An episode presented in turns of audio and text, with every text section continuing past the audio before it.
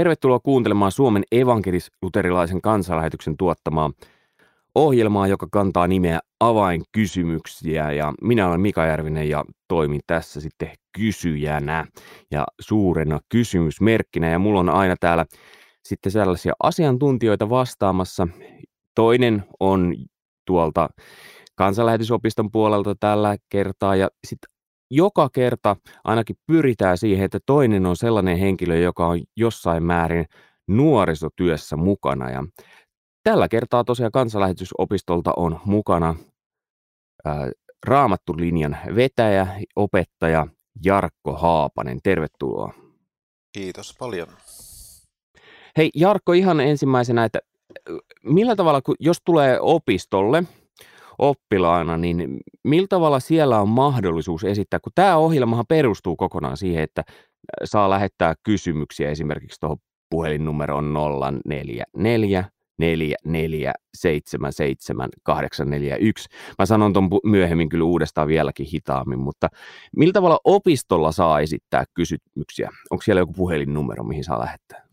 No siis jos, mä, jos sä puhut nyt niistä opiskelijoista, jotka tulee meille meillä opiskelee, niin kyllä se lähtökohta on se, että jatkuvasti saa esitellä, esittää kysymyksiä, että jos me käsitellään jotain aihetta tunnilla, niin jos nousee joku kysymys siitä tai pikkasen vierestä, niin sen kun kysyy vaan, niin, niin tota, yritetään antaa mahdollisuus ni, niihin. Ja sitten on, on vielä kahvipöytäkeskustelut ja näin, näin jolloin käydään, käydään kanssa tämmöisiä kysymyksiä läpi. Ja, ja, mutta sitten meillä on, meillä on kyllä tällaisia erityisiä kyselypäiviä myös, myös järjestetty niin kuin lukuvuoden aikana, jolloin sitten me toivotaan, että pari päivää aikaisemmin näitä kysymykset tulisi, että kerittäisiin vähän mm. miettiä. Ja meillä on sitten opettajia siinä, siinä vastailemassa.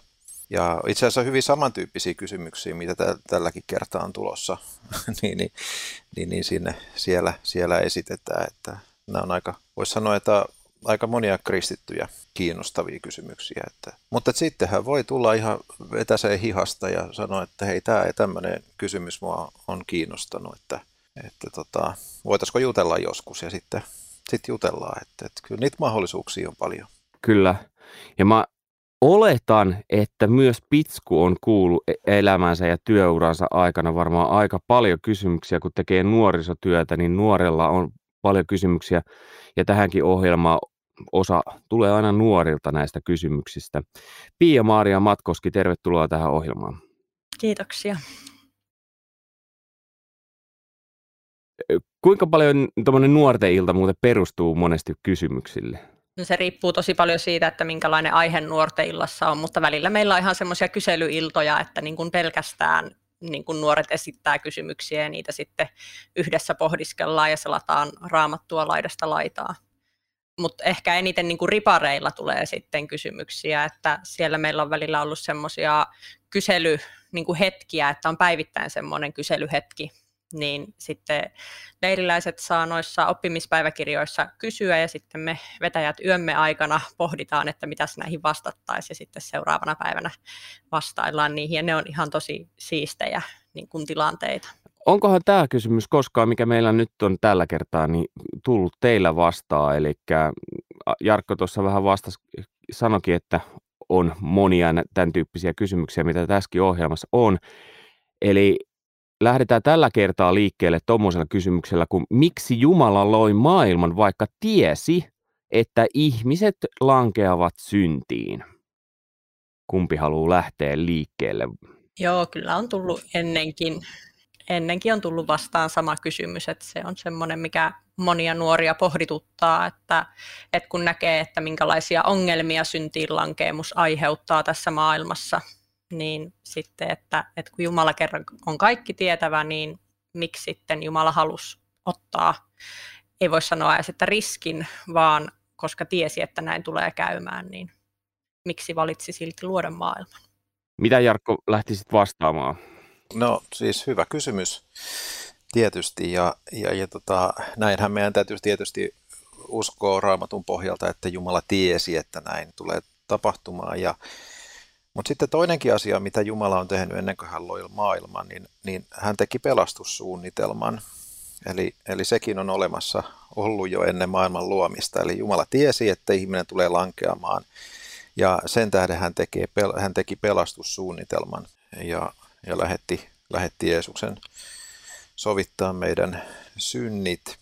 Ja tietysti ihan täysin me tiedetään, tiedetään aina, miksi Jumala tekee, mitä hän tekee, mutta me saadaan niin kuin luottaa siihen, että Jumala tietää kyllä, mitä hän tekee. Että, että, että koko maailman luominen oli sellainen Jumalan rakkauden osoitus.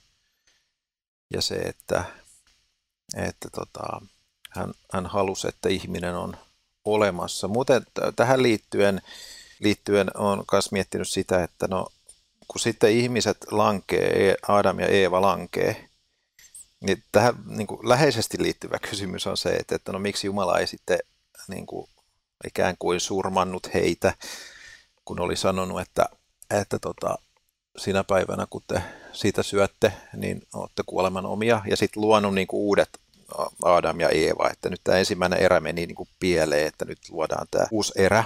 Oikeastaan koko maailman kannalta olisi voinut näin, näin Jumala tehdä ihan hyvin, että, että okei, tämä ensimmäinen meni pieleen, ihminen lankes, joten yritetään uudestaan, mutta, mutta ei Jumala tällä tavalla, tällä tavalla toimi, vaan niin kuin hän antaa Aadamille ja Eevalle sen lupauksen Jeesuksesta ja, ja niin kuin langenneenakin he on Jumalan rakkauden kohteita. Mutta miten sä Pisku ajattelet tästä? Mä kanssa ajattelen, niin mä kanssa ajattelen sitä, että kyllä Jumala loi niin kuin tämän maailman rakkaudesta ja rakkautensa kohteeksi. Et jotenkin se, että et niin, Jumala, Jumala halusi niin kuin osoittaa rakkautta jollekin. Et se on niin kuin, rakkaus ei ole semmoinen, niin kuin mikä pysyy itsellä tai jotenkin niin kuin kiertyy itsensä ympärille, vaan sitä niin kuin, sen pitää päästä eteenpäin. Ja, ja mä ajattelen jotenkin, että Jumala halusi niin kuin, rakkaudelleen kohteen. Mutta sitten toi, toi, mitä niin kuin Jarkko sanoit siitä, että et niin kuin, miksei Jumala niin kuin sitten vaan ö, hävittänyt tätä koepainosta, niin jotenkin mä ajattelen, tai niin kuin itse aloin pohtia, että se on muuten hyvä kysymys, mutta jotenkin sekin kertoo nimenomaan siitä Jumalan rakkaudesta, koska, koska onko rakkaus rakkautta, jos se vaatii täydellisen suorituksen. Et eikö rakkaus niin kuin vasta siinä kohtaa koetella ja punnita, kun niin kuin toinen erehtyy ja epäonnistuu ja, ja tulee niitä vastoinkäymisiä. Niin mulla tulee mieleen jotenkin, tämä on ehkä vähän ontuva, ontuva vertauskuva kyllä, mutta silti, että, että jos kysyttäisiin, että äh, olisinko minä hankkinut lapsia, no hankkia sana on väärä kyllä, ei lapsia saa hankita, ne saadaan, mutta olisinko minä halunnut lapsia, vaikka tietäisin, että murrosiässä ne tulee paiskomaan ovia? Mitä mieltä olette tällaisesta? Mun mielestä tämä on aika hyvä, Joo, mielestä tämä on aika hyvä vertaus. Mulla tuli ihan täsmälleen sama mieleen, että, että ne lapset on nimenomaan niitä rakkauden kohteita. Ja jos, jos tosiaan lapsi myöhemmin kiukuttelee ja kapinoi ja tekee väärin, niin, niin se, ei, se ei vähennä sitä niin kuin vanhempien rakkautta sitä lasta, lasta kohtaa. Ja, ja, ja tuntuisi jotenkin aika karulta ja kylmältä, että jos sitten vanhempi ajattelisi, että, että okei, nyt tämä lapsi kapinoi ja kiukuttelee, että vaihdetaan lapset tai jotenkin, että, niin kuin, että, että jos miettii, että Jumala on täydellinen rakkaus, niin, niin, niin, niin kyllähän, se, kyllähän se tarkoittaa silloin sitä, että, että, että, että hän niin kuin siitäkin huolimatta, että, että ihminen sitten lanke syntiin, niin, niin rakastaa, rakastaa luomiaan. Pitsku. Mun mielestä te olette tosi optimisteja, kun tuota, noin te sanotte, että jos lapsi kiukuttelee tai paiskoo ovia. niin kuin, ja vasta teini se ole itsestään selvää jo ennen kuin niitä... niin, niin etteikö se, että tavallaan, että kyllähän niin kuin vanhemmatkin tietää jo ennen kuin saavat lapsia, että, että ongelmia näistä tulee ja että, niin kuin, että vaikka tulee paljon iloa ja paljon sitä niin kuin riemua siitä, kun saa katsoa, kun lapsi kasvaa, niin kyllä se nyt tietää jo etukäteen, että monta iltaa itketään ja yötä mietitään ja murehditaan ja niin kuin, että, että tulee paljon huolta siinä kaupan päällisenä.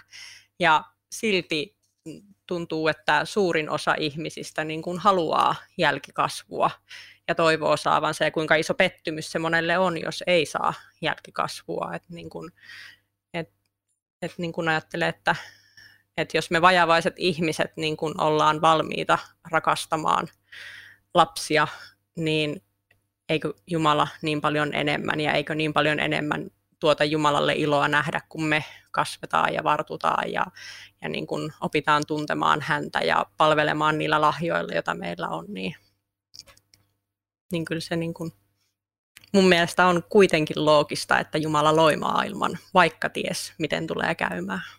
Teemaan liittyy myös ikuinen kysymys, jonka kristityt varmaan kohtaa, että, että miksi Jumala sallii kärsimyksen. Jarkko, sä oot vähän niin kuin tästä teemasta kirjoittanutkin. Mikä se sun kirjan nimi oli? Mm, no siis mun kirjan nimi on, on Et ole yksin, Kyllä. raamatun näkökulmia kärsimykseen. Mutta sulla on tässä pikkainen, pikkainen aika tiivistää niin, siihen vastausta, no, siis, niin miten sä sanoisit? Sä oot kirjoittanut kokonaisen kirjan, mutta nyt sulla ei ole kokonaisen kirjaa tilaa aikaa. Joo, niin, niin. No siis Raamattuhan käsittelee tosi paljon kärsimystä ja, ja, ja, tota, ja tämä on tietysti hyvä kysymys, tämä on myös vaikea kysymys, että, että miksi Jumala sallii kärsimyksen. Ja, ja jos mä sanoisin jotain lyhyttä ja tiivistystä, niin, niin, niin mä sanoisin näin, että, että se, että Jumala sallii kärsimyksen, niin, niin, niin tota, kun, kun meillä on kuitenkin kaikkivaltias ja, rakastava Jumala, joka pystyy siis poistamaan kaiken kärsimyksen. Se ei olisi Jumalalle mikään iso hommakaan, mutta koska Jumala ei näin tee, tai siis ainakin on to, toki tilanteita ja Jumala estää paljon ja, ja usein tekeekin niin, että poistaa kärsimyksen, mutta Jumala ei aina tee näin, niin silloin se syy ei, ei ole se, että, että, että niin kuin Jumala ei rakastaisi sitä ihmistä tai että Jumala ei tahtoisi hyvää sille ihmiselle, vaan, vaan silloin sillä kärsimyksellä on joku syy. Mutta sitten toinen kysymys, mikä on paljon vaikeampi, on se, että, että saadaanko me koskaan tietää sitä syytä. Ähm, kyllähän joillain on ollut sellaisia kokemuksia, että, että he on tyyliin vaikka 20 vuoden päästä nähneet, että, että okei, se vaikea hetki mun elämässä niin, niin, niin on ollut tosi tärkeä ja merkityksellinen, että, että se on voinut olla hengellisesti sitten taas hyvin merkittävä vaihe. Joku on vaikka löytänyt Jeesuksen sen vaikean, vaikean elämän tilanteen aikana, mutta sitten aina me ei, me ei tiedetä sitä, sitä niin kuin syytä. Että mä lähtisin siitä, että, että me uskotaan Jumalaa, joka tietää sen, vaikka me ei sitä, vaikka me ei sitä, sitä tiedetä. Että, mutta kyllähän tämä on semmoinen, tässä ei ole mitään niin kuin helppoja ja kevyitä vastauksia olemassa. Pitsku. No, tietyllä tapaa kärsimyksen ja pahan ongelma menee niin kuin, lähelle toisiaan, mutta ehkä sen niin kuin hahmottaminen, että, että kärsimystäkin on niin kuin monesta eri syystä, mistä se johtuu, niin sitten, että, että toisenlaiseen kärsimykseen Jumalan olisi ehkä tavallaan helpompi puuttua, mutta sitten taas toisenlaiseen kärsimykseen, niin se vaikuttaa ihmisen vapaaseen tahtoon ja, ja kaikkeen tämmöiseen, niin silloin sitten taas Jumala joutuisi toimia itseään vastaan. Ja se niin kuin mä näen ongelmallisena, että, että Jumala niin kuin joutuisi uh, tai että, että jos Jumala joutuisi poistaa kärsimyksen toisella tavalla kuin hän on jo suunnitellut ja valmistanut sen tekevänsä aikojen lopulla. On muuten hyvä, kun otit, otit esille tuon aikojen lopulla olevan, koska siis useinhan tähän kysymykseen jotenkin liittyy semmoinen, tai sisällytetään semmoinen ajatus, että Jumala ei tule koskaan poistaa sitä pahaa, mutta että eihän raamattu näin opeta, että tulee se päivä, jolloin Jumala poistaa kaiken pahan ja kärsimyksen. Kiitos oikein paljon Pia-Maria Matkoski ja Jarkko Haapanen. Me jatketaan taas teidän kanssa 34. tulevassa jaksossa ja, ja ensi viikolla tässä samassa paikassa ja Radio Deillä tulee sitten lähetysavain. Minä olen Mika Järvinen ja kiitän oikein paljon, että kuuntelit ohjelmaa. Moi moi!